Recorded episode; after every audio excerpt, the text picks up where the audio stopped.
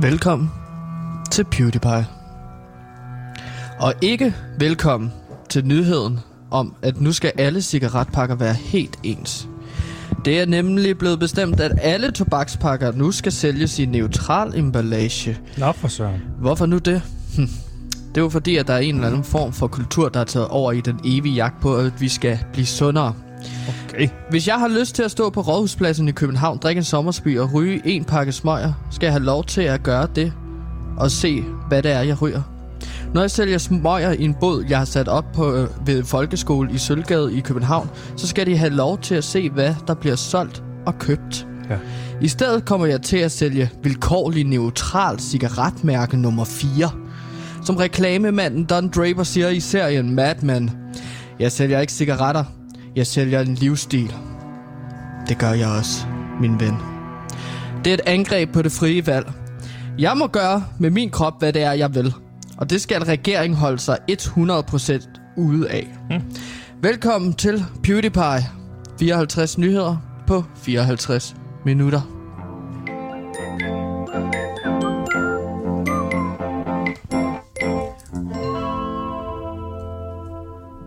Velkommen til PewDiePie mellem 13 og 14 hver dag på Radio Loud. Og også velkommen til alle jer, der er kommet ind fra P3. Der sidder jo nok en helt stor chat derude, der kunne være op mod en halv million lige nu, som er tunet over for at sige, nå, lad os så høre, hvad de drenge har at byde på. Og det kan Ja. være, at du holder kæft ganske mere lige to sekunder. For det kan være, at du udefra kommende sidder og tænker, hvad, hvad, hvorfor sidder han og snakker om P3 lige nu? Ja, så er din næse nok gået en kæmpe stor nyhed forbi. For Gantemir og jeg var tidligere i dag på P3, mm. i det program, der hedder Mimemesterskaberne med min gode ven Mathias Helt, som jeg også har udvekslet øh, kontaktinformation med, fordi Mathias Helt og jeg øh, nok skal være kommende kollegaer. Ja. Det kommer vi til. Vi var inde i det program på P3, og øh, gjorde det helt og deles fremragende. Hvad der skete derinde, det kommer vi til lige om lidt, fordi Gantemir, så kommer folk jo nok derover for P3, og så tænker de, hov, hvad er det for et program, det her? Og Gantemir, hvad er det for et program, vi laver her på, øh, på Radio Loud? Lidt endnu, inden vi skal over sende for P3. Ja, det program, Fjern flygt fra den brændende skud! Det program, som vi laver lige nu, det er jo en øh, nyhedsoverblik, et nyhedsmagasin. Vi leverer jer 54 af de vigtigste nyheder, som Og hvor lang har tid gør vi det på? øh, På 54 minutter. Lige præcis. Som researcher og indholdansvarlig er det jo min opgave at sørge for, at de får det skarpt leveret, uden nogen dækkedar og uden nogen, øh, hvad hedder det, ta- taleproblemer. Det bliver skarpt. Ja, lige præcis. Og det er det, det gør, og det er det, vi er i gang med lige nu, Gantemir. Og mit navn er Sebastian. Du tænker nok, Sebastian, hvad er din rolle? Jo, jeg var også inde i, i P3 tidligere uddyb, hvad er det egentlig, jeg laver her på, på Radio Loud lige nu. Det er for at være flowmaster. Det vil sige, det er min opgave, at det flyder. Det er min opgave, at du ikke oplever nogen umiddelbar stop, men du oplever, at de 54 minutter flyver afsted, og du bliver overrasket over, hvor hurtigt 54 minutter kan gå, og hvor mange mm. nyheder man kan nå. Ja, Din ja. opgave derimod, Gantemir, den er lidt anderledes. Du er nemlig researcher og indholdsansvarlig. Velkommen til programmet, Gantemir. Jo, halløj, Gantimir her har researcher indhold med. Gantimir har researcher også indhold med. Gantimir har researcher indhold med, fordi han er en lille researcher 12. Ja. Halløj, Gantimir her. Jeg er researcher og indholdansvarlig, så jeg har forklaret lidt allerede, hvad det er, jeg laver. Øhm, så det, det er jo velkommen til, jer kære P3-lytter, og jeg vil bare også gerne rose dig, Sebastian, fordi jeg synes, at der var en flot kemi mellem dig og Mathias øh, helt. Helt. Øhm, helt. Ja, Han er en præcis. helt, lige præcis, Mathias. Det er han. Øhm. Han er i hvert fald min helt gode ven. Der var god kemi, fordi at de er jo begge to flowmaster. Og det er jo på trods af, at det er første gang, I har mødt hinanden derude på P3, ikke? Første gang, at han ved, at vi har mødt hinanden. Jeg har øh, hils på ham flere gange i løbet af, af hans liv. Men det, det kunne han ikke. Og det er også lige meget. Det er jo sådan, når man møder så mange, når man arbejder på P3. Det kunne jeg forestille mig også kommer til at ske for mig selv. Gantemir, Ja. vi var jo i det program inde på øh, P3. Min store drøm gik i opfyldelse.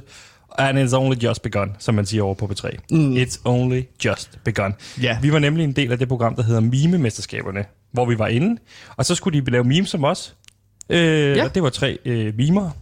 Der var Barte-memes, svedige memes og skråt-memes. Ja. Og øh, de memes, de lavede om os, dem kan man jo øh, passende gå ind på P3's. Altså, de, de spammer løs inde på alle mulige steder med os. Og det forstår jeg jo godt, fordi det gik rigtig godt. Gantemir, mm. de lavede nogle memes om os, som slet ikke gjorde så ondt. Eller sådan, jeg blev ikke så ked af det, som jeg plejer at blive, når, når folk laver memes som os. Nej, de var meget søde. De tog godt imod os, synes jeg. Øhm, altså, der, der, var- den ene meme, den var jo faktisk også en nyhed. Og jeg kan jo så sige, at en af de nyheder, som jeg har taget med her i dag, det er jo at nyheden om, at øh, din farmor er jo er død. Ja. Den blev lige breaket derinde i, i programmet. Ja, det, det skete ret pludselig, at der, der er lavet øh, et af holdene et meme, der hedder, øh, når klokken er 10, og du, øh, hvad var det? Der, Når, der stod, når klokken er 10, og farmor skal bisættes, men du har klædt dig på skal til, og skal til Vegas med drengene og sådan noget. Og det er jo fordi, de vidste, at jeg elskede hangover jo. Øh, Ja. De havde lavet deres research inden. og der var det så, at Mathias øh, øh, Helt, han ligesom sagde, øh, din farmor er jo død. Ja. Og det er jo, det er jo en øh, dårlig nyhed, ikke? Øh, så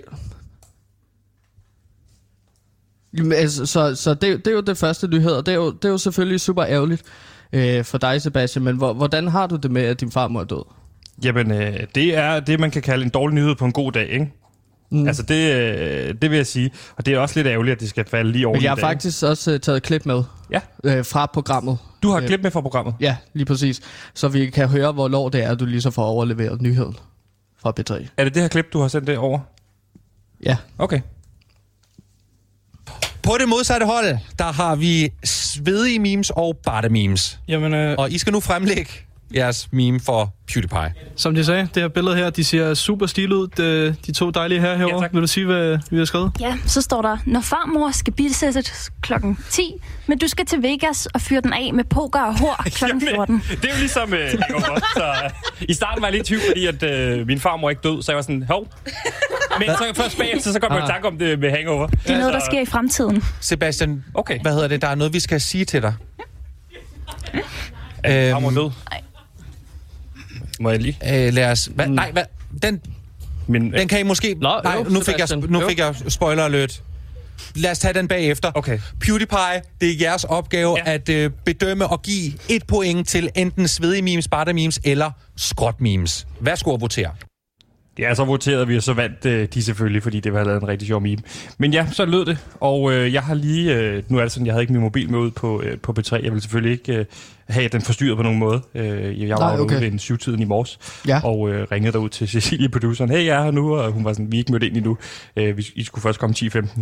Øh, Ja. Så jeg, kan jeg komme ind alligevel? Mm. Mm. Vent lige derude. Ja. Så jeg stod ude i regnen og ventede der til 10.15, øh, hvor jeg så kom ind. Og øh, har så fået Ja. ja. min mobil efterfølgende, Ja. ja. og jeg kan se, at min far og min mor har ringet. Og den er sgu god nok. Øh, min farmor er død. Okay. Nå, hvordan har du det med det, Sebastian? Det, er jo, det kommer pludselig, og du skal have det at vide inde i et P3-program. Eller? Ja. Og det er selvfølgelig, hvis, jeg har det sådan her, hvis nogen af mine familiemedlemmer dør, er der et sted, jeg gerne vil have det at vide, så er det på B3. Fordi øh, så, så, så er man jo et godt sted. Og det er jo det, man siger, skal du have dårlige nyheder, så vær et godt sted. Og for mig var det, øh, altså, jeg holder utrolig meget med farmor. Jeg har utrolig mange gode minder øh, fra min farmor. Jeg kan huske, øh, vi havde mandlen hver, hver, hver jul. Så sørgede hun altid for lige at give mig den. Jeg var nemlig hendes yndlings af, af os tre søskende. Nå, så de andre søskende fik ikke en mand. Nej, min, øh, min søster fik jo ikke så meget ild under fødslen, så det er lidt bøvlet med hende og Risalemang. Men, men, men, men i, forhold til, Okay. i forhold til det her, så havde jeg jo et rigtig godt forhold til min farmor. Og øh, så jeg vil he- helst sige hvil i fred. Men det, jeg vil også bare lige sige, og det er irriterende, fordi vi har, det er sådan, at vi har sådan et nyhedsbrev øh, i familien, vi sender ud hver fredag, og så kan man få lov til lige at give en, en update. Og mm. nu kommer det bare til at falde oveni, at der står en lang skriv omkring, at farmor er død, og hun skal bisættes, kan jeg se her den 7. juli. Og så øh, bliver der bare slet ikke brugt særlig meget tid på at skrive om, at Sebastian var inde på P3. Det bliver ligesom bare sagt øh, i nede i eventuelt. Øh, I øvrigt kan man høre Sebastian øh, i, i P3, hvis man har lyst til det. Ja. Ikke engang med nogle tidskoder eller links eller noget som helst, som Nej. min far har sendt ud. Så øh, det er klart, det er super ærgerligt med min farmor. Øh, du Øh, virker ikke så chokeret. Nej, men der er ikke noget, der kan slå mig ud i dag. Øh, jeg er jo trods Okay. alt øh, på vej væk fra Loud. Det her, se det også som mit opsigelsesprogram. Højst sandsynligt på mandag, så tager de jo nok kontakt hen over weekenden. Hey Sebastian, vil du lave det der program på med Andrew Mojo? Det kunne være, Andrew han ringede. Øh, og så vil jeg sige ja. Kan vi måske få Maria Fantino og, og Christian Bunde med? Øh, måske Mikkel fra Godmorgen P3 øh, og Korsholdt, øh, øh, og, måske nogle stykker andre. Ja, måske okay, Pelle nu Peter nævner, være du, ja, nu nævner du bare P3-værter. Mathias Helt Ja. også. Altså, kunne vi være en flok på 12 øh, P3-værter, der, der, der riffede over gode historier, øh, Ja. og hørte sange også, og så skrev vi, hey lytter, har I nogle sjove historier? Og så siger vi, ah, okay, det er måske ikke så sjovt. Øh, Men det er jo ret vildt, fordi at Mathias så fik det jo at vide, som jeg forstod det, via lytter-sms. Ja, det er min, mor er min, ja, min, min, min, min farmor. Ja, at din farmor, hun er død. Ja, det er min mor, der skriver ind til Ja, ja, programmet, hey, gør lige Sebastian opmærksom på, bare lige så han ved det, at hans farmor er død. Men det er da dejligt, hun har hørt programmet, som du har været med i. Ja, ja, lige Hørte præcis. hun det hele? Det skal jeg ikke kunne sige. Jeg har ikke snakket med nogen, jeg har bare set, at den er ringet løs, og øh, de vil, øh, de, de har Nå, men altså, du, du kan jo godt tage telefonen lige fem minutter, så tager jeg over programmet her. Nej, nej, nej, Altså, det skal du ikke gøre. Det skal du ikke. Altså, det hvis du, okay. Jeg kan godt lige, lige være i kontrol i programmet. Men du er flyvende i dag efter P3. Fuldstændig. Altså, Men hvornår skal hun bisættes? Ja, det er jo så lige Hvornår- det. ja. Øh, jeg kan jo se, det er den 7. juli, og det falder så oven i Danmarks øh, semifinale, så det har jeg også skrevet, om vi kan rykke den. Fordi det ville være dumt, hvis jeg... Det kunne være, at de havde et pis til et program, øh, der hed... Øh, Danmarks semifinale blev dækket af Mathias Helt og Sebastian, så ville det være dumt, hvis det lå oven i, min, min farmors bisættelse, og jeg må sige nej til det. Så, fordi hun betød jo meget for mig. Så, så jeg har skrevet til dem, kan vi rykke det til den 8. Eller faktisk den 6. fordi jeg kan muligvis have jo tømmermænd den 8. hvis jeg skal i byen med, med P3.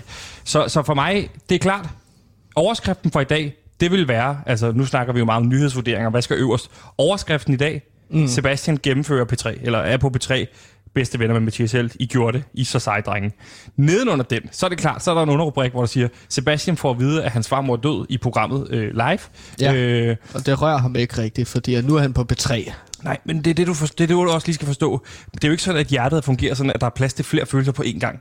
Der er plads til én følelse ad gangen. Ja, og der har l- følelse af lykke over at være med i et P3-program. Dopaminen flyver ud gennem kroppen, og så øh, en lille smule det, der du også gav mig, inden vi gik ind. Så det, det, jeg er jo sindssygt glad og lykkelig lige nu. Og det er da klart, om et par uger, øh, når jeg er i gang, og min hverdag er i gang på P3, og man er sådan, åh, jeg skal tidligt op og lave Godmorgen P3, eller hvad jeg nu skal lave derovre, ikke? Ja. så er det klart, så kan det godt være, at jeg bliver sådan lidt øv. Farmor er død, og jeg plejede jo at få manden via farmor og sådan noget. Mm. Men det skal bare ikke overskygge. Altså det er det, jeg, jeg tror, min hovedpoint er. Pas nu på med at lade de dårlige nyheder overskygge de gode nyheder. Selvom det er nogle små nyheder, så sørg altid for at, at, at, at lade de gode nyheder fylde. Jamen det er jo klart, vi er jo et program med 54 nyheder, så det kan jo både være gode og dårlige nyheder, men de skal jo leve ved siden af hinanden, Sebastian. Lige præcis. Det er jo ikke Og sådan, at man bare smider alle de dårlige nyheder ud, og så kun har 54 nyheder, der er gode. Nu har jeg været en del hos nogle forskellige psykologer, og en af dem, jeg har snakket med, er det faktisk en af de teknikker, man bruger, det er at gemme det langt væk ned, og så mase det ned. Og så Okay. ikke give plads til så meget af de dårlige følelser. Lad de gode følelser flyde. Og det gør de lige nu igennem mig. Hvor længe har han været psykolog? Øh, Hvem er han? det er ikke så meget som han er psykolog, som det var bare en, en jeg snakkede med på en bar en dag. Og, og, og det er det, jeg, jeg tror, det handler om. Så jeg vil, tror, jeg vil understrege det ved at sige, ja, det her bliver muligvis mit sidste program på Loud, men kom der med over på P3, hvor jeg nok mm. højst sandsynligt skal til at sende fra på mandag. Så en lykke, hvis du sætter med, så betragt det som min, øh, min opsigelse. Og Gansimir, du må så finde ud af, hvad du gør herfra. Ja, øh, så hvis vi lige skal recappe, så har vi altså været inde i P3-programmet øh, Meme-mesterskaberne. Ja, det har vi, nu har vi snakket meget om det. Ja, men bare for at recappe. Ja, vi, kan så- altid, vi har altid tid til at recap P3. Ja, men så at vi har været inde på P3-programmet. Sebastian, han er ovenud lykkelig på trods af, at hans farmor er død. Hov. Ja. Mm. Og så øh, nu sidder vi her og skal lave det her program. Øh, Sebastian glæder sig til at komme ind på P3, øh, selvom Mm. at vi blev smidt ud af vagterne, efter vi havde været der for lang tid. Ja, den historie er faktisk meget sjov. Den kan vi måske lige tage efter en breaker. Så er det nu, du skal slå lyttebøfferne ud. For skaberne bag Mor i Nord, Spyd i Syd, Hest i Vest, Høst i Øst og Måne i Skåne er klar med en ny podcast. Anders i Randers. Om en mand, der hedder Anders, som flytter til Randers. Nå, var det her, eller hvad? En podcast på et enkelt afsnit, som varer 6 minutter. Hør Anders i Randers eksklusivt på Radio Loud.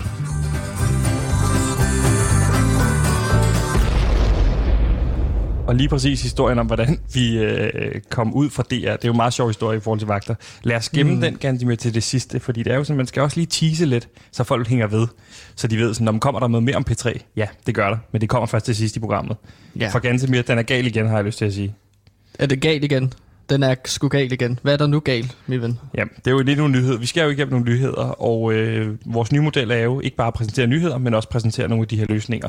Og Gantemir, i den her uge har den ene shitstorm jo taget den anden. Ja, hvad har han nu gjort? øh, Det vil sige, en offentlig person er kommet i modvind for noget, personen har gjort eller sagt. Mm. Fordi først på. Okay. ugen, der var jo den her øh, historie om Christoffer. Ja, Christoffer, han skulle på luderbar, sagde han. Ja. Det blev taget, øh, klippet og sendt ud. Lige præcis. Og det Det var sangeren Christoffer. sangeren Christoffer, han var i Amsterdam, og det var jo det også, skal jo selvfølgelig lige siges, det er jo sådan en, en af de mere klassiske fodboldsange, man kan synge i Amsterdam. Øh, Vi skal på luderbar og sådan noget. Det er jo ikke sikkert, at Christoffer har været på luderbar. Men det kunne godt være, at han skulle på luderbar. Vi, Det vi så i hvert fald en, der lignede Christoffer, da vi skulle på Luderbar i, Eller- øh, i, i Ja. Amsterdam, da vi var afsted øh, på Det den her jeg faglige tur ja. med, med kop og kanden. Nu er den så gal endnu en gang, Gantemir, fordi det dejlige program Kender du typen? Det ved jeg, du også ser. Det er jo noget, vi også har kørt her i programmet, hvor du har gemt dig hos en kendt person. Ja. Og, øh, Og så skal du så gætte, hvem jeg har været hjemme hos. Ja, ikke altid lige clear det med personen, men det, det er så, hvad det er. Fordi Nej, nej. her har en af eksperterne, der hedder Anne Glad, øh, udsat for en af programmets sådan klassiske quizzer, hvor de skal gætte noget om hovedpersonen, dagens hovedperson. Og mm. i det her tilfælde, så skal hun gætte, hvor hovedpersonens kat kommer fra. Spændende spørgsmål. Spændende spørgsmål. Og der er tre valgmuligheder. Enten var det en gårdkat, Okay. en gadekat fra udlandet, Aha. eller en racekat. Okay. Og her får eksperten... Og du er sikker på, at det er en racekat og ikke en racerkat? hvad En en racerkat? racerkat. En, det er lidt en joke, men sådan en rigtig hurtig kat, fordi den racer afsted, ikke? Det var bare i stedet for bare at sige racekat. Er, findes der noget, der hedder ja, en der, der er racerkat? noget, der hedder en racerkat, rent faktisk. Det er en vedløbskat. Det er sådan en kat, så sætter du en masse katte ud på en løbebane, og så vedder du penge om, hvem der kommer hurtigst hen til over målstregen. Hvor kan man, har du prøvet, har du været til sådan noget? Jeg er ude i Gilleleje. Er der i Gilleleje Ja, sted, hvor de katte løber om kap for penge? Mm. Så har de sådan en kattevedløbsbane, hvor det er sådan, du ved, hvad kalder man det, hvor hestene også løber rundt? En galopbane? En galopbane? Ja, og så putter du øh, 20 katte ved siden af hinanden, og så skal de ellers bare løbe med hver deres nummer plastret på ryggen øh, hen til målstregen. Og Hvordan så sørger skal man for, at kattene løber hen til målstrengen? Har man noget for inden? Det er også det, der er lidt spændende, fordi med hunde kan du have den der lille kanin, som du bare skyder afsted, som så kører hurtigt rundt om banen, som hundene jager rundt, ikke? Øh, med katte har du en lille drillepind Så og, en pind, og dåse tun. Ja, og så er, der, så er der en, der løber med den, og en laserpind. og så løber de efter den? Ja, så løber de efter det. Okay. Og øh, det kan jo godt være lidt, lidt svært, fordi at det er svært at træne katte, så der er jo heller ikke sådan en stor konkurrence i verden omkring vedløbskatte. Har du, det har du været en del af den på- verden? Og Jeg har, opdrættet trænet, jeg, har opdræt, jeg har opdrettet racerkatte, ja. Og øh, der, den, den, den, den fedeste historie, det er Figaro. Katten Figaro. Katten Figaro. Ja, så- Figaro, Figaro, Figaro! Lige præcis. Øh, den, den kom på nogle flotte øh, 6. 7. pladser. Det er en af de katte, du har opdrettet, som er har bedste. racet ude i Gilleleje. Den har racet rundt i Gilleleje. Vi var også i Sverige, i Stockholm en gang, til EM-mesterskaberne. Øh, Altså og der- Europamesterskaberne, mesterskab- mesterskaberne. Ja, ja. ja, lige præcis. Europamesterskaberne, ikke? Jo. Og der klarede vi det fint nok. Men det er bare for at gøre opmærksom på, at der er altså et øh, begreb, der hedder racerkatte, og jeg vil meget gerne fortælle mere om min øh, historie med racerkatte og opdrætning af hest. Øh, ikke heste, men katte. Du kan jo race med alle mulige dyr. Det Har du nævnte opdrettet dyr. andre racerdyr? Ja, øh, ja, Skildpadde? skildpadde har jeg opdrettet. Har du Skil- næsehorn? Et næsehold har jeg ikke opdrettet, godt nok. Findes der et race med næsehorn? ikke, ikke i Danmark, Okay, men i Afrika gør der. okay. Så har jeg opdrettet øh, vilde grævling til at løbe om kamp. Til at blive opdrettet, så de ikke er vilde grævlinge. Ja, lige præcis. Og så bruges de så til racing øh, rundt omkring i Europa. Godt. Øh, Kan jeg gå tilbage til historien? ja, ja, Ja. Men det var en nyhed i hvert fald. Hvis man ikke vidste det, Nej. så findes der racerkatte mesterskaber. Skriv du din, øh, dit manuskript, dit tarok-manuskript omkring Det skulle jeg have sagt i P3, det her. Det er jeg sikker på, var godt, du ikke sagde det, fordi det, lytterne vil ikke forstå det, Gantemir. Det er kun sådan noget, som Lavs lytter forstår. Gantemir, hun bliver udsat for en quiz, hvor hun skal gætte, om dagens hovedperson har en kat fra en gårdkat, gadekat fra udlandet, eller en racekat. Hvem, hvem gætter? Anne Glad, den Og her eksperten, øh, ja. livsstilsekspert, hun skal gætte det med den nye vært, som i øvrigt gør det rigtig godt, vil jeg sige, øh, i stedet for Mads Steffensen. Hvad, hvad er det, hun hedder? Hvad hun hedder? Ja. Hun hedder, øh, det ved jeg ikke. Det ved man jo først efter Nå, lidt. men det er også ligegyldigt. Hvis det ikke er Mads Steffensen, så kan det jo være sådan hvem som helst. Men hvis hun gør et godt stykke arbejde jo, Ja, det gør så er hun. det skønt, ikke? Så er Anne glad, hun gætter. Ja. Hvad, hvad gætter hun? Gætter hun rigtigt? Ja, det gør hun, men det er ikke det, der er vigtigt, fordi oh. hun, hun gætter netop på gårdkat, og det er rigtigt. Og så peger hun på det her med gadekat fra udlandet og siger, det er godt nok godt, hun ikke har hyret en fra udlandet, fordi at, og så får hun nævnt, katte, det er jo noget, man skyder herhjemme. Altså, øh, Ja. ja. hvis man har for mange, så skyder man dem, så er der ingen grund til at hente dem ind udefra. Og lad os lige prøve at høre, hvordan det lød over på øh, DR. Jamen, jeg kan fortælle dig, at øh, katten Louis førte til over i laden. Det er rigtigt, der er point. Og så fik hun så øh, lukket ham herover. Så nu er han gået fra ladekat til luksuskat. Og apropos laden, skal vi så gå over og kigge på den? Ja, og ja. Men ja, altså når man gør sådan noget deroppe på de her kanter, ikke, så Ja. er man altså også dømt til at være total idiot. Ikke? Så vil det være sådan noget, de Altså, når man importerer en kat, når de er i baghaven. Når man har reddet en gadekat, ikke? Katte, det er noget, man skyder, hvis man har for mange af dem. Ja, så lød det på DR. Altså, katte, det er noget, man skyder, hvis man har for mange af dem. Sat til noget funky trummer. Funky trommer, en form for nymetal, vel? Ja, det er så lidt mere den funkede stil af nu metal. Sådan, der var noget System of a Down og noget Limp Bizkit hen over det der.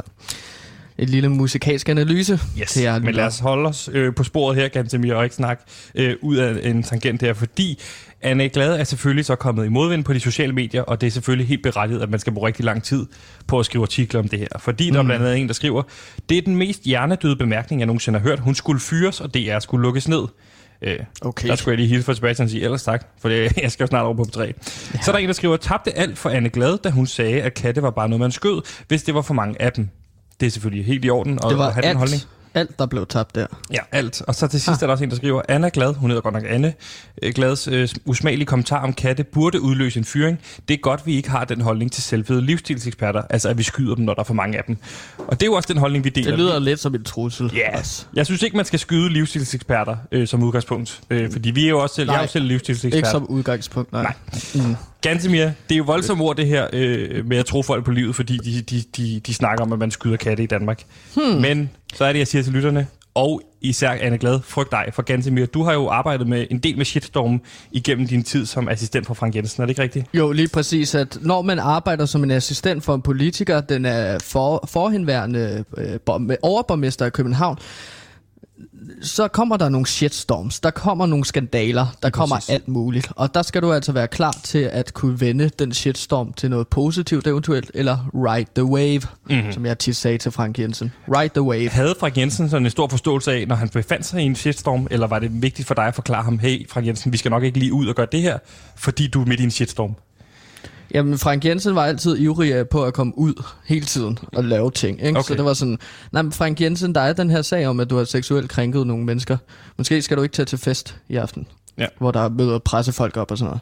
Men han var, han var vild på, men det var også som om, at han kunne mærke, når der var en shitstorm på vej, fordi at det sådan, hans ører spidsede lidt op på en eller anden måde. Han rejste sig mere op, fordi han kunne mærke, åh, oh, oh, nu kommer der en shitstorm. Mm. Og så rejste hårene på hans arme. Så han han, havde ikke læst noget, han Nej. havde ikke fået noget at vide, men han kunne bare mærke, at den der shitstorm, det Lå kommer nu. Ja.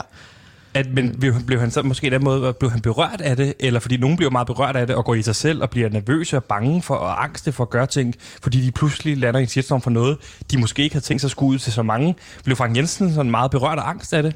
Øh, Frank Jensen blev ikke angst, han blev mere sådan, øh, han begyndte at savle rigtig meget, eller sådan begyndte at slikke sig om munden rigtig meget. Det gav ham sådan en for, form for fornyet energi. Mm. Og jeg Når- ved, du engang skulle holde ham tilbage her for os øh, for nylig, øh, da der kørte en historie om, at han havde slikket på folk. Der skulle I ud til en slikpindfabrik. Og der ved jeg, at du skulle holde ham tilbage for ikke at deltage i det arrangement, fordi det ville se dumt ud, hvis han gik rundt og slikkede på alting derude, ikke? Ja, ja, det vil give en hel masse billeder til pressefolkene, så, hvor han bare ligesom hvor man kunne lave nogle jokes og ordspil på, Mm. på Frank Jensen, og det er, at han slikker nogle slikkepinde. Ikke? Ja.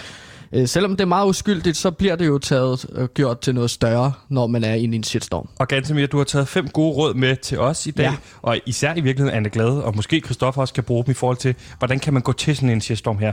Fordi det er jo, der er jo faktisk en videnskab bag, er det ikke det? Jo, lige præcis. Og måske skal vi lige holde os til Anne Glad øh, primært, når vi går igennem det her. Fordi Helt det sikkert. kan jo variere fra person til person, hvad der er bedst for dem, og hvad sagen ligesom øh, udspringer af. Ja.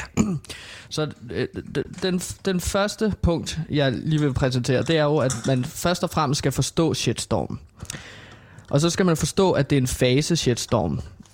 At, at der er ligesom en begyndelse, og så udfaser den så måske, måske kommer den lige op igen, og så kommer det en slutning. Man skal tænke på det, ligesom Anne Glad skal tænke på den her shitstorm-fase, som ligesom når børn er sure, ikke? Jo. Det driver altid over, hvis det ikke er kriminelt. Okay. okay. Så det er det første, du gør, når du går ind og er konsulent i, for, i, i form af noget shitstorm, så går du ind og siger, prøv lige at være opmærksom på her. Mm. Det her, det, det, det, det er en fuldstændig normal mølle, og jeg kan sige dig, først sker det, så sker det, så sker det, Ja. og så er det overstået. Der er så, nogle så tag det roligt. Der er nogle naturlige reaktioner, og de kommer. Ja. Altså, du skal ikke frygte shitstorm. Nej. Okay, tværtimod måske, eller hvad? Er du inden for øh, den holdning, at shitstorm kan være godt for en, for en person? Ja, det kan godt være godt, fordi så kan du blive øh, øh, kontroversiel. Ja.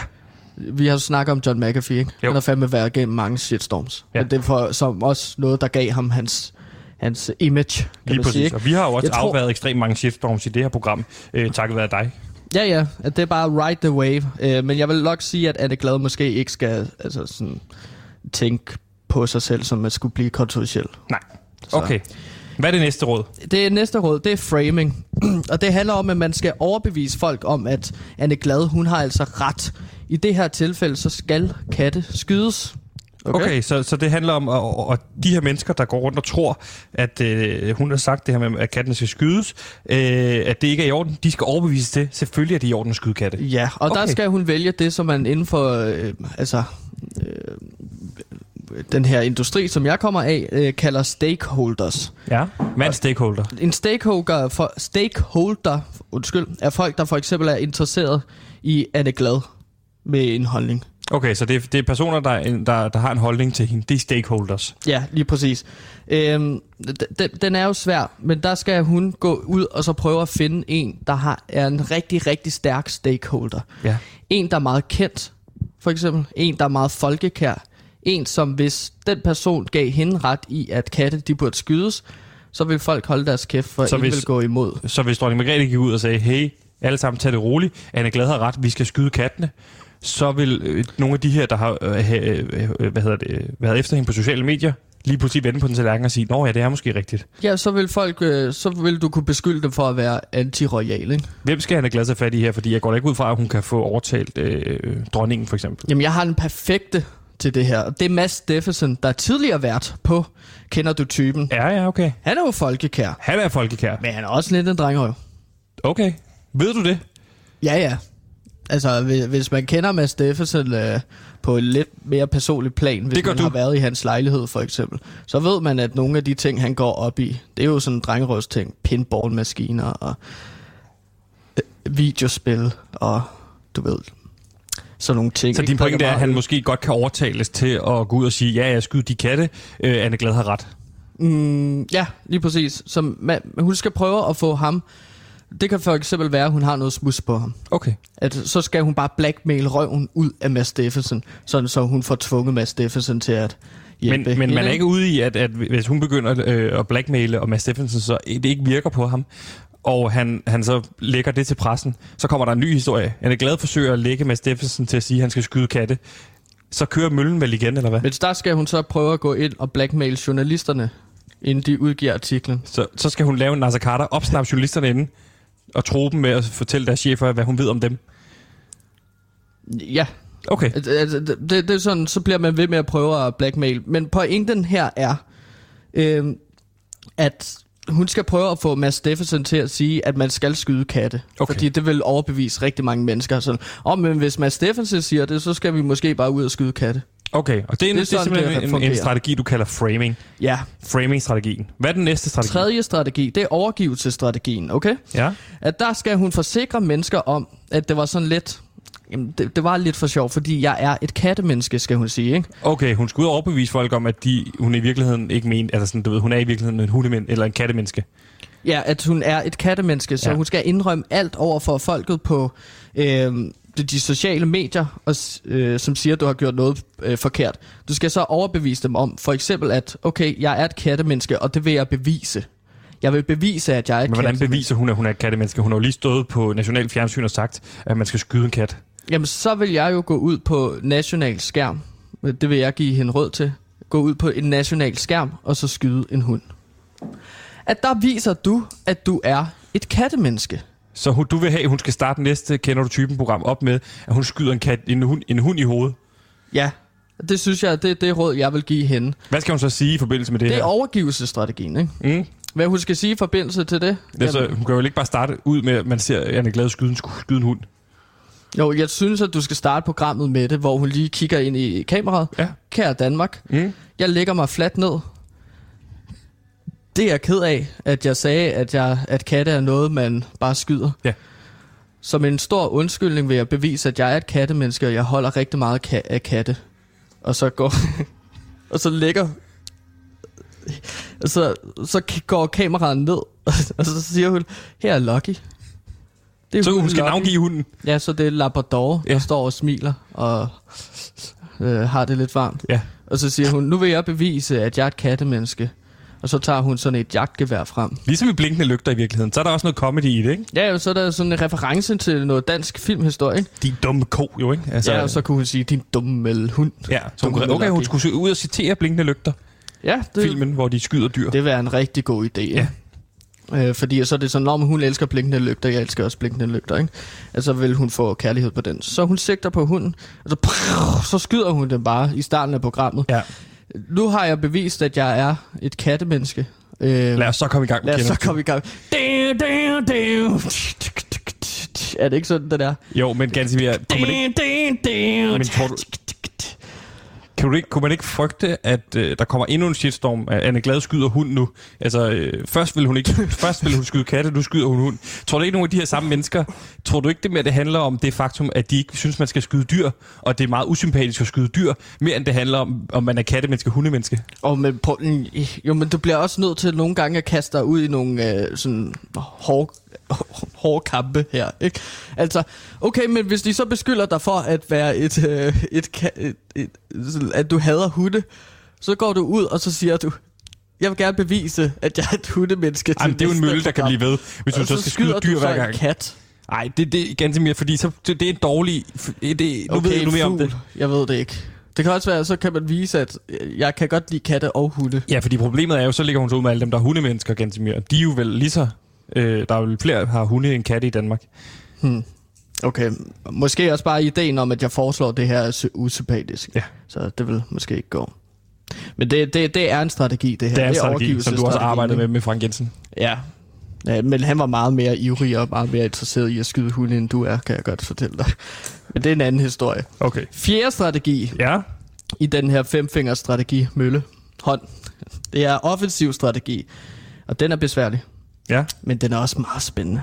Okay. Fordi at det du gør her, det er, at du forsvarer dig med et angreb. Så Anne Glad, hun skal bare gå ud og så benægte, at hun nogensinde har sagt, at hun, øh, at hun synes, at katte, det er bare noget, man skal skyde. Men det er, vi har jo et klip af hende i DR, der siger det. Altså, det virker jo sort på hvidt i- på DR, at hun siger det. Jamen så sig, at de er nogle røde lejesvende, og så øh, øh, øh, pynt det let med, at det er noget deepfake. Deepfake, det her med, at de putter øh, dit ansigt ind på en andens krop. Så hun skulle ud og sige, det her har jeg intet med at gøre. Jeg har aldrig sagt, at jeg- man skal skyde katte. Det, det er de røde lejsfælde, der har deepfaket mig. Ja. Det er deres udulige tilrettelægger på programmet, der vil skabe noget drama for at få nogle seere. Præcis. De har deepfaket mig, brugt en AI til at analysere min stemme, og så få de til at sige det. Ja, ja, jeg lover, at jeg ikke har sagt det her på nogen måde. Okay. Og det er jer, der vil slå katte ihjel. Så hun skal, i stedet for at lægge sig fladt ned, så skal hun sige, jeg har ikke gjort det, og i øvrigt, så skal hun angribe DR samtidig. Mm. Skal hun også angribe præcis. de her personer, der har angrebet hende? Hun skal angribe alle. Hun skal, Hun skal skyde med alle. spredhavl for satan, fordi at hun er uskyldig. Det er alle andre, der vil have hende ned med nakken, hende cancelled. Så alle de lytter, øh, ser undskyld, der sidder derude, og så siger, få hende af luften. Hende, hun skal ikke være ekspert længere. Øh, på programmet, ja. der skal hun så gå ud og sige, hvorfor vil du have eksperter i programmet? Er det kun fordi, du vil have de eksperter, som passer lige præcis til dig? Ved du, hvem der vil have eksperter fra luften? Hvem der ligesom gik ind og så fjernede alle værter og eksperter fra tv-skærmene? Hvem er det? Adolf Hitler. Så hun skal gå ud og angribe de her mennesker, salige Du, du mennesker, er der... Adolf Hitler, skal hun sige. Du er Adolf. Jeg er ikke Adolf Hitler. Nej, men det siger Anne Glad, eksperten Nå. til øh, seerne. Så hun skal opsøge, for jeg er ikke Hitler, så hun skal opsøge de her mennesker, der har kommenteret det, lave en story på hendes Facebook, hvor hun kan nå ud til Og mange flere private beskeder. Sk- skriv privat til den. Okay. Du er Adolf Hitler. Du, vil, du, du er en nazist. Fordi du vil have mig af luften, når jeg ikke har sagt de ting, som du siger, jeg har sagt. Okay, så hun skal... Hun skal Det er ligesom- kulturmarxisterne, skal hun gå ud og sige. Det er den her postmodernistiske, kulturmarxistiske feminisme, der går ind og farver jer alle sammen, så I ikke kan se skoven for bare træer. Så hun skal gå til angreb på de her vilde mennesker, og det er, hun skal i sågar, sågar bare angribe alle. Angrib alle. Du Okay. skal gå amok. Og det, det er jo min personlige holdning. Og- det er jo og- det mest spændende. Og, og det er ikke en, der er risikabelt i forhold til... Øh, altså, tror du ikke, det kunne skabe ny shitstorm? Anne Glad kalder øh, almindelige danskere for Hitler. Adolf Hitler. Mm. Det er vigtigt at have begge navne med, så folk helt forstår, hvad det er, man Ja. mener. Øhm, jeg synes jo, at den her er jo farligt. Men så kan hun jo bare bruge rådet igen. Ja, okay. Så kan, Fordi, hun, fordi, fordi at hvis hun... så kan hun angribe igen. Ja, fordi at hvis de prøver at cancele hende igen, og angribe hende Så igen angriber hun for, ekstra blad. Ja, og så siger hun, det, hv- hvem er det? hvem var det, der ville have eksperter væk fra tv-skærmen og øh, placere dem med deres egne ekstrasbladsjournalister, ha? Mussolini. og så går du ud og laver Mussolini-argumentet. Okay. Den her italienske Så det er fascist. faktisk det er en offensiv strategi. Det er en, der giver sig selv, fordi den kan du bare blive ved med at gentage, indtil folk bliver trætte af at høre på hende. Ja, Og så på et tidspunkt, så vil de give hende ret. Ligesom Ja. et barn, ikke? Ja, jo, præcis. Og så tænker folk, okay, fint nok. Det er, der er noget galt med kulturmarxisme på universiteter, og det er og sådan noget. Bla, bla, bla. Den og sidste så bliver det politisk kamp. Det er fint? Gantemir. Den sidste strategi. Så femte strategi, den sidste strategi, strategi, undskyld, det er den generative strategi. Her forholder du dig 100% passiv, okay? Du gør ikke en skid. Mm. Og så øh, lader du bare folk udtrykke deres holdninger. Øh, det virker bedst, hvis det er småtingskategorien. Mm. Øh, men du holder dig bare passiv, og den er super kedelig. Så den gider jeg ikke at se hende bruge. Okay. Den har jo altid foreslået Frank Jensen, for eksempel. Nej, det kan jeg forstå på det. Men det er, jo så, det er jo så den strategi, hun bruger lige nu i forhold til at udtale sig, og folk taler ikke mere om det. Nu er det kun os, der taler om det næsten ganske mere. Mm. Super spændende med de her fem strategier. Øh, for det første, selvfølgelig forstå, de her shitstorm er en fase, og den går over. Så er der framing-strategien, som handler om, at øh, hun skal udvælge en bestemt person, der skal give hende ret, så hun ligesom menings, laver en meningsdannelse Gerne for. med blackmailing. Gerne med blackmailing. Så er der overgivelsesstrategien. Læg sig fladt ned og indrømme, øh, hun, tog, øh, hun tog fejl. Det, er- hun er selvfølgelig kattemenneske, og så siger du, hun skal så skyde en hund på fjernsyn for at bevise det. Og hvis folk tror så, at hun ikke er et hundemenneske, så kan hun skyde en, en, en kat til, måske. Eller... Ja, så, så, så er du lidt tilbage i det Ja, samme, ja. ikke? Det er ikke et super godt råd. Og så er der den offensive strategi, af, hvor angreb er det bedste forsvar. Angrib det er, angrib de her menige mennesker, og sige, det er dem, der tager fejl. De er ligesom Adolf Hitler. Og så er der det Ja. sidste, som du an- aldrig vil anbefale, den generative strategi. Forhold dig passivt, og lad, den, øh, lad, lad hvad hedder det, bølgen ride over, mm. som den vil gøre naturligt. Ride the wave. For kommer der ikke noget nyt brænde på bålet, som man siger, så stopper bålet med at brænde. Mm. Ganske det var super spændende lige at få et indblik i, øh, hvordan man håndterer sådan en shitstorm. Ja. Øh, jeg ved, du har travlt med den her i den her uge. Jeg ved, du skal ud til forskellige øh, politikere. Ja, der er jo mange politikere, der lige nu er lidt inde i en shitstorm. Ja, så du, øh, ikke? du får travlt. Ja, så jeg skal, jeg tror, jeg laver en fællesmail, og så bare en øh, frem, fremvisning. Al, du laver den der alle snabel christiansborg.dk, og så Ja. siger du her, øh, øh, råd, hvad tager du egentlig for det? Jeg tager øh, 1000 kroner. Det var billigt.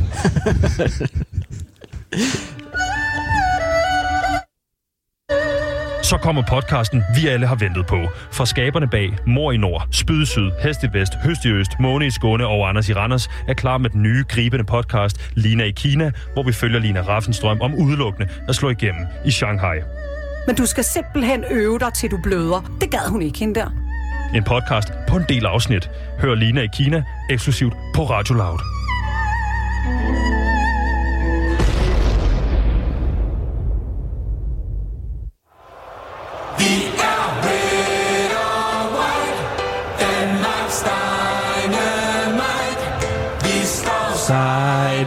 By side. Sammen du og jeg. Okay, det er ny, Gansimir. Det er, hvis du skal Lidt, løfte den her sang øh, til noget, der du rent faktisk gider høre på. Lidt nu metal, tror jeg, ikke? Så bliver det så lidt mere metal, det bliver lidt mere real. Og det siger jeg jo, fordi jeg har erfaring, som jeg også sagde i P3, da vi var derinde. Ja, det var lidt irriterende, du skulle sidde og snakke om Kongigant. Øh, kongigant, der er no bullshit nu metal, der ikke går på kompromis med sandheden. Så jeg ved, hvordan man skriver sang. Jeg laver en ud, et udmærket oplæg til den næste sang. Mathias Held spørger om hjælp. Hey, kan du lige hjælpe mig med det her? Jeg kan ikke uh, lægge op til den her sang med flæk. Jeg siger, det vil jeg gerne. du skal ikke sidde og grine af mig, fordi det, det godt være, det gik perfekt. men, men han, han var i gang med at lægge op til det, og så spurgte du, om du ikke måtte, om du ikke, om Igen. du ikke please måtte. Og så Det- sagde er to han, jo, det, det må du gerne. Og så blev du lidt nervøs, og så gik jeg ind og så præsenterede, hey, jeg har et band, der hedder Kongigant. Det gik i hvert fald rigtig godt.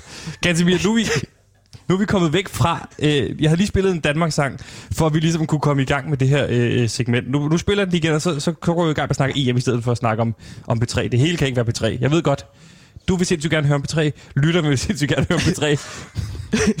Men vi kan ikke hele tiden snakke om P3. Nej, selvfølgelig ikke. Hold kæft.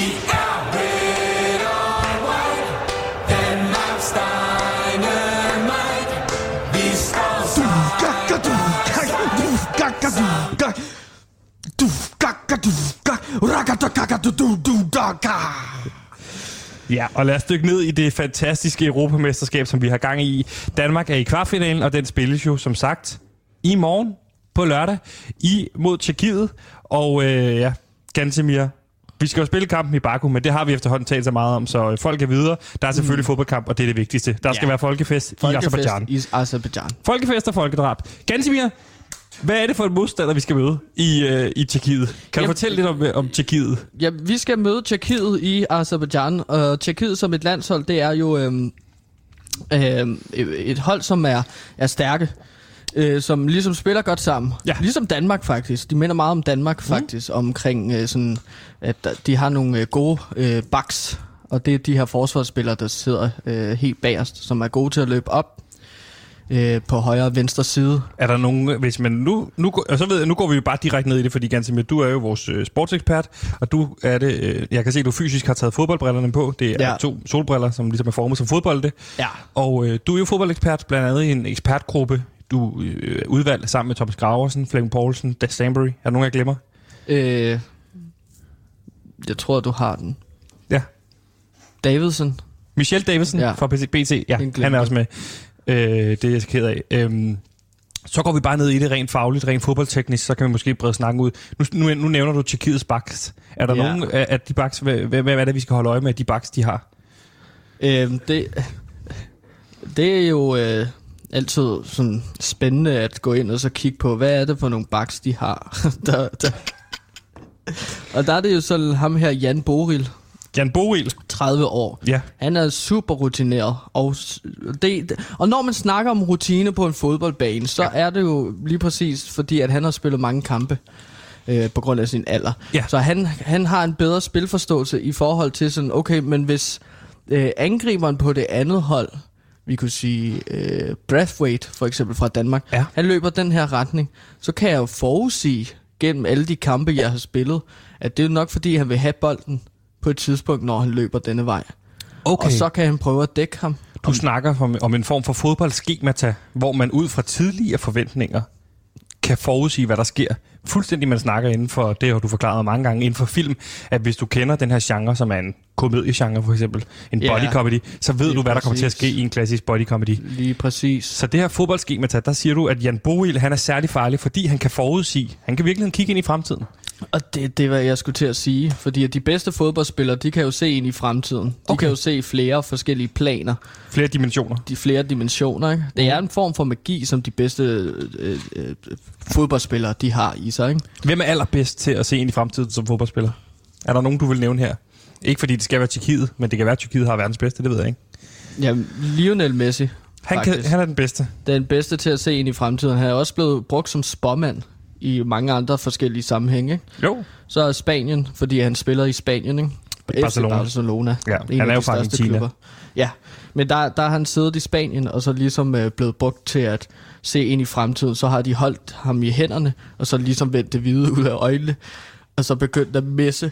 Og så har han ligesom Messi, kunne se... Ja, præcis. Det er også der, hans navn kommer af, fordi at han ligesom fandt ud af fra barndomsben af, at han kunne se ind i fremtiden bedre end andre. Så det, der gør øh, Barcelona-spilleren Messi særlig god, det er, at han kan se ind i fremtiden. Ja, men det, men det er også derfor, at det er ved at blive lidt sindssygt, fordi han har forudset verdens undergang. Så det er derfor, han ikke er interesseret i lige nu at skrive under på en ny kontrakt med Barcelona, fordi han er sådan, whatever, alt er ligegyldigt, vi skal jo dø om lidt. Ja, ja. Altså, han har forudset, at jorden den går under øh, i år 2023. Okay. Har, Så vi det, har to år tilbage at leve i. Det, nu har vi ikke en breaking lyd, kan sætte den her er på. Men så kan vi simpelthen breake, en at øh, jorden går under i 2023, Det er noget, Lionel Messi han har messet sig Hvor ved du det her fra? Skal jeg, skal jeg sige det? Altså, jeg har jo alle mulige forskellige kilder forskellige steder, ikke? Jeg har en, øh, jeg har en øh, rotte i FC Barcelona. Rent fysisk en rotte, Øh, eller har du en... Nej, jeg læste en af Marca faktisk. Okay, Et avis. sportsavisen i Spanien. Sportsavisen, ja. I, At de skriver, at Messi udtaler, at jorden går under i 2023, og det er derfor, han ikke har tænkt sig at skrive under med Barcelona. ja, Okay. at, at, at det, det, er jo, det er jo sådan nogle spændende... Det er der, hvor transfermarkedet bliver meget spændende, ikke? Fordi at der, der er forskellige personlige øh, måder at gå ind til en kontraktforhandling på. Og der er Messi så valgt sådan, jeg gider ikke at skrive under, fordi jeg ved, at jeg skal dø i år 2023. Nu kan det være, jeg- Gansimir, der sidder nogle unge lyttere. Det er jo sådan, at vores målgruppe er, er ung, og sidder lidt nervøse for, øh, at de skal dø i år 2023. Mm. Øh, og det er jo klart, der er jo nogle unge personer, der skal lytte med. Det er jo vores udulige målgruppe. Gansimir, kan, har Messi før taget fejl i forhold til det her med Jon Gutter? Ja, det har han jo faktisk. Okay. Så man kan ikke helt stole på ham, Nej. men vi ved Hvor mange jo, gange har han forudset, at jorden går der? Øhm, fire gange. Fire gange, og det er, jo, det er jo ikke sket indtil nu. Nej, det er ikke sket indtil videre. Men en af gangene, der er også i år 2022. Men der valgte han så at udsætte det til 23. Okay. Så, så. Så- vi kan berolige folk. Det er ikke sikkert, at Messi har ret. Det er ikke sikkert, at han er ret, men altså, man kan sige, at han er meget godt inde i en ret god stime i forhold til at se ind i fremtiden, fordi han er blandt verdens bedste fodboldspillere. Ja. Og der kræver det, at man kan se lidt ind i fremtiden. Ikke? Eller måske er han bare rigtig god til fodbold, og så har på den måde har han spillet en masse kampe. Og Ja, så i sin har- fritid, så har han det med at sige, at jorden går under, men det gør han, han, han ramte jo 9-11 til punkt og prikke, da han var 14 år. Okay, Ja, det er jo imponerende alligevel. ja det er Gansimir, ret vi skal tilbage til Tjekkiet som modstander. Vi snakkede jo lige om øh, Jan Boril, som du frem, fremlagde, som er en af de profilerne, som er, er en gammel bak, der kan se ind i fremtiden. Er der, an, Ja, er der andre spillere, vi skal fremhæve fra Tjekkiet, hvor man vil sige, hallo, han kan noget. han, han kan noget, ja. Så der, der kan man jo så gå ind og så kigge på en spiller, som er... Uh, der er så mange at vælge imellem, ikke? Mm. Øhm, bum, bum, bum, bum, bum. Jeg, skal lige tænke mig om her. Øh, der er jo en øh, angriber, Patrick Schick. Patrick Schick, Ja, nummer deres 10. helt store stjerne. Ja, deres helt store stjerne. Og det, som han kan, det er, at han kan, hvis han får bolden, ikke, Mm. så kan han løbe med den. Og han kan også vælge bare at skyde. Og tit går det godt. Ja, Når han har gør jo det her spektakulære mål, som du viste mig, hvor han spiller score fra midten af mod, øh, var det Skotland? Ja, Ja. det var det, lige præcis. Og det var jo et fantastisk mål, og også super imponerende, at man gør det mod Skotland, fordi at Skotland er jo rigtig gode til at, tage, til at ikke at lukke langskud ind. Ja. Det er sådan en speciel evne, Skotland har. Men der, der er Patrick Schick, han, øh, han har spillet så godt. Øhm, så ja, han er et kæmpe brød, og der går jeg bare ind og håber, at Kær og AC ikke er glutenallergikere, fordi han er et kæmpe brød. Og der er krummer i ham, ikke? Jo, men hvis vi ikke skal for langt ned ad den her krummevej, der har vi jo været før i forhold til, jeg ved, du analyserer mange kampene, ud fra at du sidder og ser krumme derhjemme, og så får du en analyse til dig. Skal vi i stedet for fokusere på de her tjekkiske spillere, der har brokket sig særligt meget over, at vi skal spille i Det Baku? synes jeg faktisk, vi skal. Fordi at de danske spillere har jo ikke været ude og brokke sig lige så meget over. De er selvfølgelig, ja, vi vil helst spille i parken, men sådan er det. Men de tjekkiske, tjekkiske spillere har jo heller ikke haft hjemmebane i Tjekkiet, så de har skulle rejse lidt mere rundt. Og en af spillerne, der udtaler sig, det er ham med Petra Shevik, der siger, jeg synes, det er uheldigt at flyve så langt til Baku og derefter spille på et tomt stadion. Nu hvor vi har oplevet sådan en atmosfære i Budapest, de har netop spillet i Budapest, skal det siges, mm. vi er så kede af det. Men i år er det bare sådan, så der er ikke noget, vi kan gøre. Altså, de siger oprigtigt talt, de er virkelig kede af det.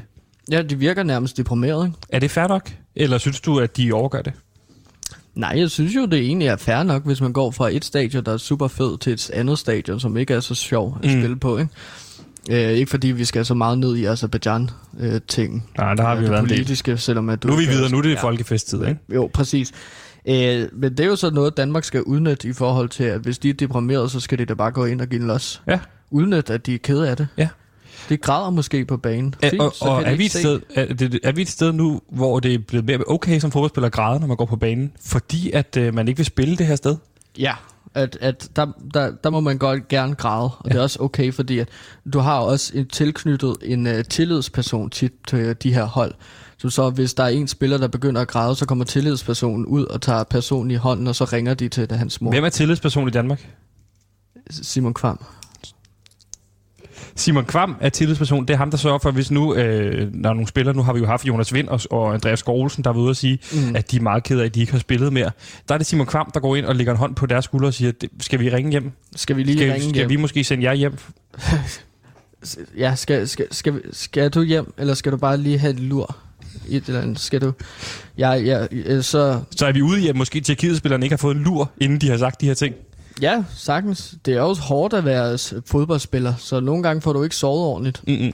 Så øhm, det er tit, at man skal have en middagslur. Det er også mange, øh, altså mange spillere øh, de, til træninger, de tager nogle lurer under træning, ikke?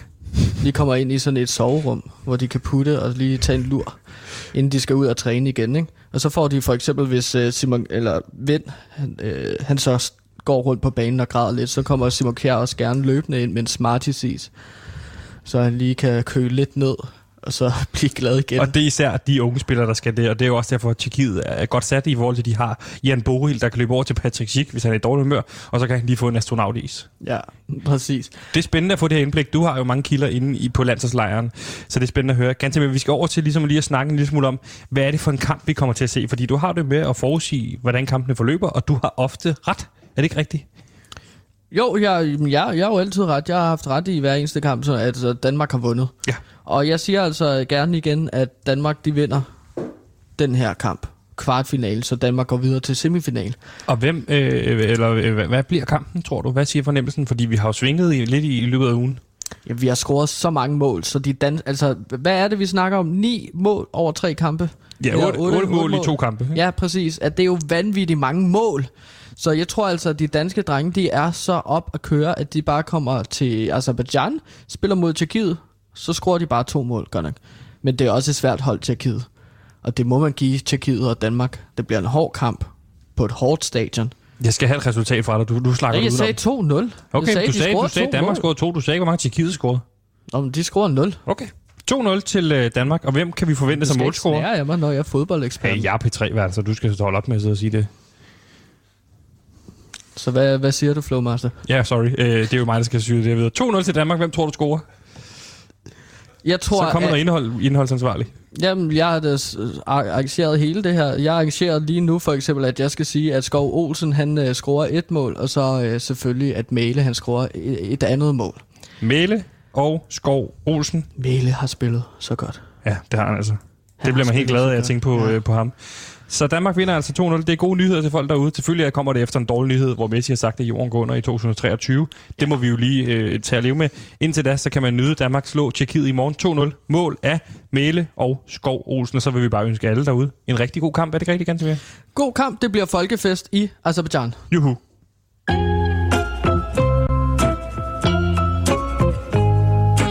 Giv din mor en lammer, for du skal nemlig have hendes interesse. Hendes nye yndlingspodcast er her. For skaberne bag Mor i Nord, Spyd i Syd, Hest i Vest, Høst i Øst, Måne i Skåne, Anders i Randers, Lina i Kina og Vine i Berlin er klar med podcasten Asker i Tasker. En gemmelejs podcast, hvor en ung mand i 20'erne ved navn Asker gemmer sig i sin største tasker. Podcasten bliver tilbageblik på gemmelejens historie, men også Askers inspirerende historie om drømmen om at gå 100% økologisk. Hør Asker i Tasker eksklusivt på Radio Loud.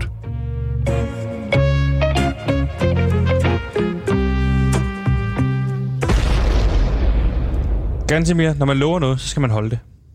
Ja, og vi lovede jo noget i starten af programmet, så vi nu vil udfolde Ja, fordi det var jo sådan, Gansimir, at øh, vi blev eskorteret ud af vagterne, øh, og det var der jo lige på P3. på P3, ja. efter vi sendte der.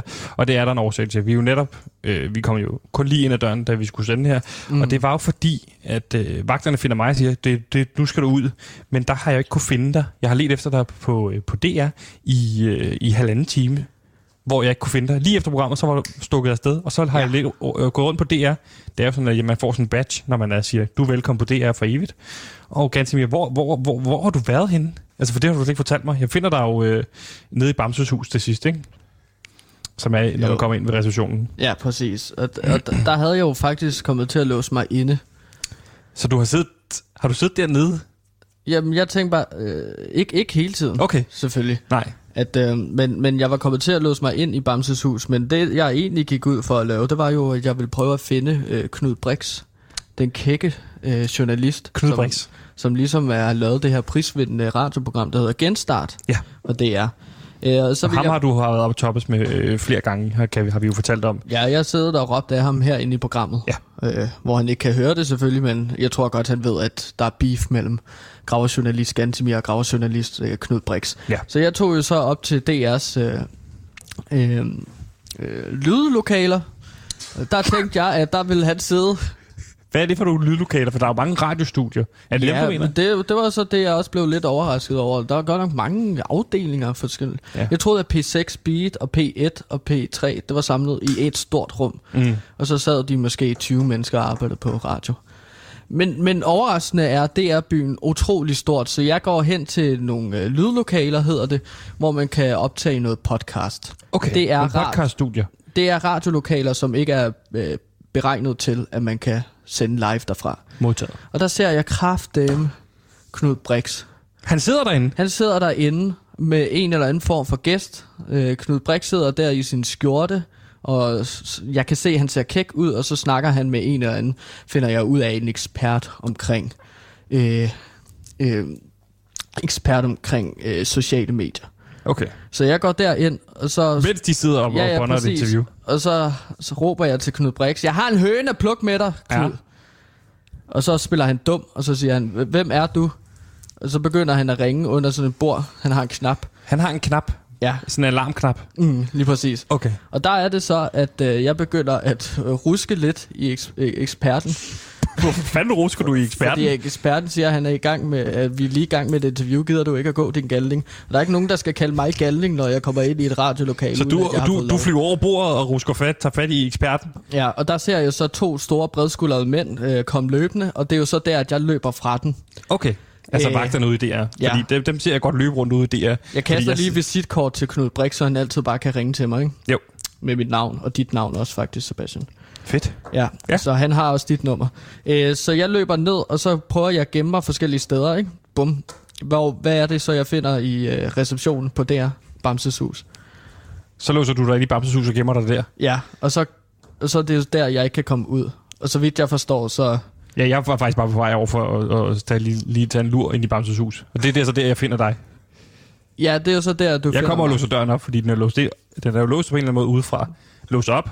Har taget min uh, Det kan godt være, at jeg bare egentlig gemte mig fra vagterne, i stedet for at låse mig ind i Bamses hus. Jeg troede, jeg var låst inde. Men Okay. du siger, at du bare låste dig ind. Ja, ja. Nå, okay. Der kan man se. Jeg låser i hvert fald op og tager min, jeg har min sovepose under armen. Jeg plejer at tage en lur derude, når jeg, når jeg, når jeg gemmer mig også for vagterne. Og der finder jeg jo så dig liggende Ja, i men du, første stilling. men Helt, du- med helt afklædt. ja, fordi jeg havde løbet rigtig meget. Jeg havde Så kravlet det for at være hurtig, ja. så er du... Jeg havde ikke taget elevatoren, det går for langsomt, så jeg havde også kravlet ned af, fordi at det, det er byen af flere etager, så jeg havde kravlet ned fra afsatser og hoppet fra balkon til balkon. Og så bliver jeg så varmt, at jeg må tage tøjet af. Så der kommer du jo ind, og så kommer vagterne og smider os ud. Ja, og der slutter historien, og der slutter også programmet for i dag, fredagens udgave af PewDiePie. Tusind tak, fordi I har lyttet med, og lyttet med fra mandag på P3, hvor jeg sender sammen med samtlige P3-værter.